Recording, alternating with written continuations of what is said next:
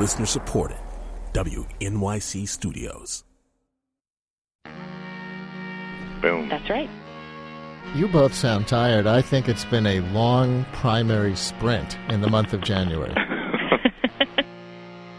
Not as long as it's going to be, according to Newt Gingrich, right? Yeah, he sounded like Howard Dean there last night. I'm going to go to Pennsylvania, Ohio. Right. He- All he didn't go is, ah! Well, except his howl is at the moon, I guess, afterward. I think that's how Newt Gingrich does it. Okay, all right. All right, well, let's start. Oh, this is It's a Free Country, the podcast. I'm Brian Lehrer with Todd Zwillich, Takeaway Washington correspondent, and Anna Sale. It's a Free Country political reporter on the road to everywhere, all four primary states first uh, in this first month of the campaign year. And you're still in Florida? You haven't hopped that plane yet? I'm still at the Tahitian Inn in Tampa, but I'm going to hightail it back to New York this afternoon. Well, excuse me, the Tahitian Inn. Guess It's fabulous. Just Earned want to it. give a little plug. That's the Tahitian Inn and Spa, isn't it? Yeah, that's right. Makes me want to. I mean, Marlon Brando's no longer with us, but gosh, I wish he was because that's probably where he would stay in Tampa. At least I assume. All right. The winner of our contest to bring the most revealing political soundbite of the week from last week is, This is my favorite part. as voted Oh. by our listeners, Anna Oh, for My her first win. clip of Obama talking about money and politics and not mentioning PACs or Citizens United somehow in the process in the State of the Union. Second place was Todd for his clip of Eric Cantor on bipartisanship or lack thereof. And third place for the second week in a row, moi, for my clip of Mitt Romney saying Americans don't want a candidate who pays more taxes than he owes. Now, this means that we have had three different contests so far in this series among us and three different winners. Just right. like the GOP. that's right. So this is So the gr- this week this week has got to be the um, the first official grudge match that we've had. We don't have any supremacy yet, so we're going to have our first two-time winner uh, next week. That's and next right. week it gets ugly. It's going to be some ugly campaigning on the podcast, I predict. So, Hey, I'm the guy who votes for himself, so you don't have to tell me about ugly campaigning. I know how it works. so Todd, you you go first this week. What you got? All right. Well, this week I, I have a clip from Fox News, which I think was prescient from earlier in the week. This is Newt Gingrich you're listening to here, and the reason this for me is the most revealing clip of the week. It's it's Newt Gingrich in his own words, um, explaining to Fox News' Bret Baier why this race, um, even though everybody knew earlier in the week that Mitt Romney was going to win Florida handily, and he did, explaining why he has every intention of having uh, this Republican primary go on and on and on, and it reveals where we're headed. Listen to Newt. Romney is going to come out of here tonight with three or four percent of the delegates needed to be nominated. I mean, the idea that after Florida this is over is, it makes no sense at all.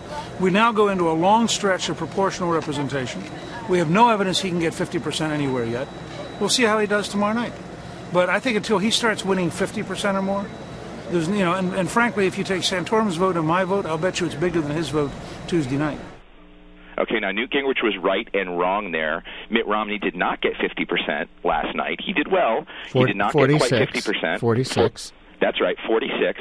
Uh, however, uh, Newt and Santorum combined did not get more than Romney, but they were only one point short. I choose this as the most revealing clip because it shows you just how intent, at least for now, Newt Gingrich is to stay in through this February stretch where it's caucuses and sort of pro Romney states. He wants to run in Super Tuesday in Georgia and in the South where he thinks he's going to be strong with those evangelicals. Uh, he's not done, and I, and I think he just showed it there. My clip is of Rick Santorum, and this comes from the Thursday night debate. And I will just preface this by saying I think, although all the media is talking about this downtime between now and Super Tuesday, we may see an interesting Rick Santorum moment coming up in the next week because Missouri has a primary. Every state has its own bizarre rules, right, Anna? So Missouri's rules are they have this primary next Tuesday. There's only one problem with it it doesn't count. It doesn't count. it doesn't actually delegate any delegates. Um, however, it is, you know, it counts for the big mo that the media keeps uh, following and touting. And Newt Gingrich isn't in this primary. This is one of the states where he didn't get on the ballot. So, in addition to Ron Paul, it's going to be Rick Santorum trying to uh, set himself up and make a show of being the better not Mitt than Gingrich. And maybe we saw a little preview of this in the Thursday night debate where after uh, Mitt and Newt did their World Wrestling Federation thing for about 20 minutes, Santorum stepped up and said this. The bigger issue here is these two gentlemen who are out distracting from the most important issues we have by playing petty personal politics. Can we set aside that Newt was a member of Congress and used the skills that he developed as a member of Congress to go out and advise companies. And that's not the worst thing in the world. And that Mitt Romney is a wealthy guy because he worked hard and he's going out and working hard. And you should guys leave that alone and focus on the issue. Now, what I love about that is that he probably speaks for a lot of voters when he says the very things that they're tearing each other apart over are things that you should actually probably more or less respect them for, for running Bain Capital and, you know, pursuing the creative destruction of capitalism in pursuit of job growth, even if it destroys some jobs along the way. And Gingrich was very successful, was able to set himself up as a consultant. Yes, sometimes that meant working for Freddie Mac, but Freddie Mac no matter what it's come to signify, was a thing in the world that was helping people get housing. And neither of them were doing anything so evil. Let's get a grip which is, I think, the way a lot of actual regular human beings feel who aren't either politicians or in the political media. They do, except Rick Santorum ignores the one critical factor in all of this in negative campaigning and tearing people down. As much as it annoys people and makes people tune out of politics and, and want the candidates to shut up or talk about substance, talk about something positive, negative campaigning works. It's why people spend their money on it. It's why they do it. Newt Gingrich and Mitt Romney may not like each other, but they're also not dumb, and they also want to win. And Rick Santorum uh, is right that it bothers people and right that it turns us off, but he's ignoring the fact that they do it because it's effective. And of course, you know, that was strategery on his point too, on his part, because he was trying to uh, position himself as being above the fray there and look at the two of them. Aren't they being petty the way they're tearing each other down? You should vote for me because I respect the two of them and I'm not going to engage in this pettiness.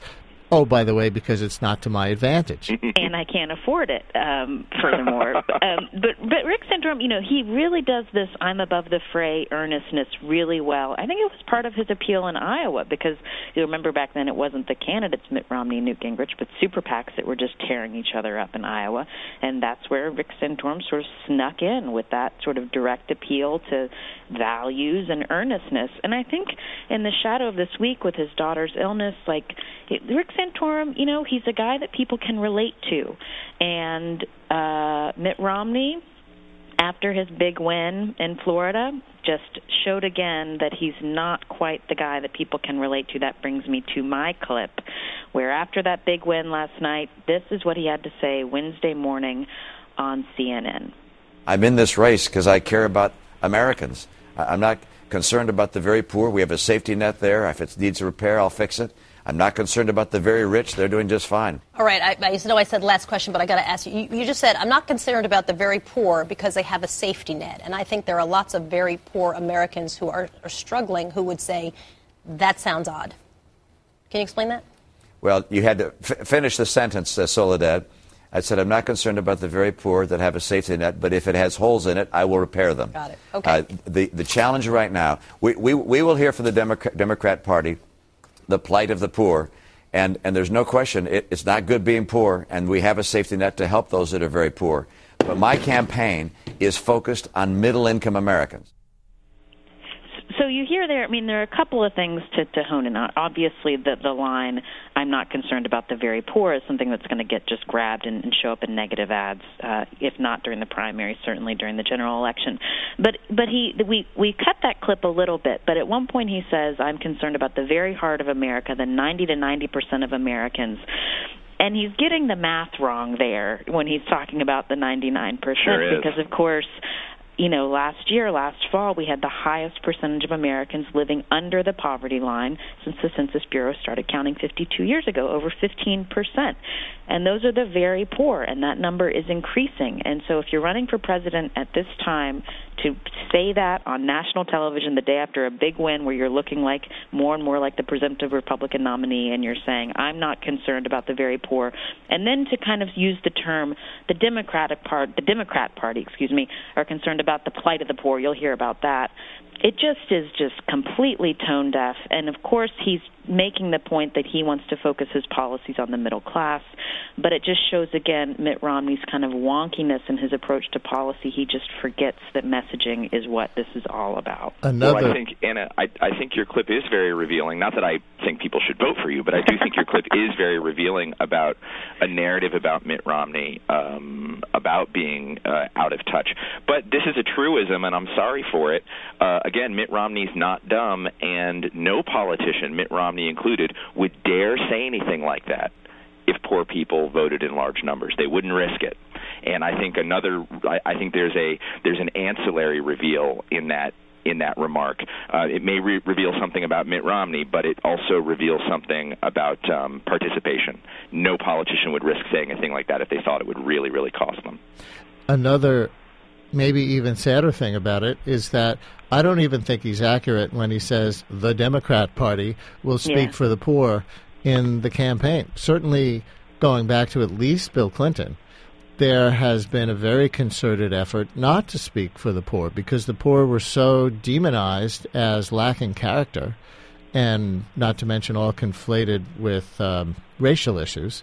Uh, you know, after the Johnson administration in the 1960s. The Southern strategy was to demonize black, blacks by demonizing the poor and welfare queens uh, with Ronald Reagan. And we have Newt Gingrich today talking about food stamp dependency. Um, so I don't think that Barack Obama, who I think stayed away from it very meticulously in 2008, you know, and maybe even more so because he's black, um, is going to talk very much about the plight of the poor in this campaign. That's You right. know- I mean, uh, it's clear the Kansas speech of President Barack Obama is running for reelection, talking about restoring the middle class. It's all about the middle class, both on the Republican and Democratic side. However, Barack Obama the, today, when he was in Falls Church talking about the foreclosure crisis and what his administration is doing to help struggling Americans, certainly didn't have that line about "I'm not concerned about the very poor." That's just that's language that's going to sink you. You know the um John Edwards, the former senator from North Carolina, destroyed his career uh, with his personal behavior, his dalliances, and everything else, and uh, he lost a chance to be president. The country lost something, um, you know, just in terms of um, voices in our politics. Let's remember, John Edwards was the last major national politician to make poverty part of his platform and make it a big part of his platform. There hasn't been one since on either side of the aisle. President Obama is not one of them. Um, you're right, Brian. He's not, and um, I, I think it's a reveal there too. It's remarkable, and and I, and it brings me back to my point before. It's be it's it's largely because people don't vote. If people vote, no politician would risk a remark like that, and they wouldn't risk being on the national stage without having a solid platform about poverty. Now, this week, in addition to voting for who has the most revealing clip of the week, Anna Sale, Todd Zwillich, or me, Brian Lehrer, we have another Twitter essay contest for you, and we'll read some of the best responses on the air on next week's edition of It's a Free Country, the podcast. And I'm not even going to frame a question. I'm just going to give you a hashtag, and you can write anything around the hashtag that you want as long as it pertains to Politics 2012. And the hashtag is enough what? Use that hashtag. I know it takes up a few characters, but the hashtag is enough what? And then write anything around that hashtag that you would like as it pertains to Politics 2012 after the first month of the campaign. If you want, you can tweet it at a free country. We use that uh, that uh, that handle at a free country, or you don't even have to include it because we can just search the hashtag enough what. But enough what, folks? Enough what? Uh, Brian, mine is mine is naive and idealistic. I'm afraid enough undisclosed money for starters. just for starters. Oh man, those super PAC forms that came out la- last night. That's a, we could do a whole other podcast about those. Oh, about who we're finally learning is giving big money to Mitt Romney. Tell me about that. You did what? You looked at these after you went to the uh, the Mitt Romney party yeah, and the whole thing it in Florida. I think it was about 10 p.m. last night. We saw um, the the FEC filing for Restore Our Future, the super PAC that's backing Mitt Romney, uh, and I think. Todd, is it? It's something like forty million dollars that he's raised. Yeah. And the New York Times has an amazing graphic where they broke out uh, any contributor who gave twenty five thousand dollars or more, and it's just stunning when you see not only the, the the people connected to Bain, the people connected to finance that are that are have given huge amounts of money to restore our future, but then you also see corporations. Con- Consol Energy, which is a coal company based in Pennsylvania, gave one hundred fifty thousand dollars straight to this super PAC that's been running ads and influencing voters during this primary season. Now, of course, the the the, the bad part about the, the disclosure was good, and there was disclosure last night as part of the law. The bad part about all this, if you're really wondering, is that the disclosure came after people after the polls were closed in Florida, but obviously by extension after the polls had been closed for a long time in Iowa, New Hampshire, South Carolina. So none of the voters in those states got to see this disclosure before they got to know whose money was behind all of the ads, all of the attack ads that they were seeing in their states for all those so many weeks. That's the problem with the disclosure here is the is the timing of it. You can we can talk about the propriety of the money and the amount of the money, but journalists love disclosure and this disclosure came after millions of people already had their chance to vote in Republican primaries. I'm looking at some of these numbers now. 98% of the donations to Romney were from donations of $25,000 or more. That is, 95% of the money that he got was from donations of $25,000 or more. And he had a number of seven figure contributors.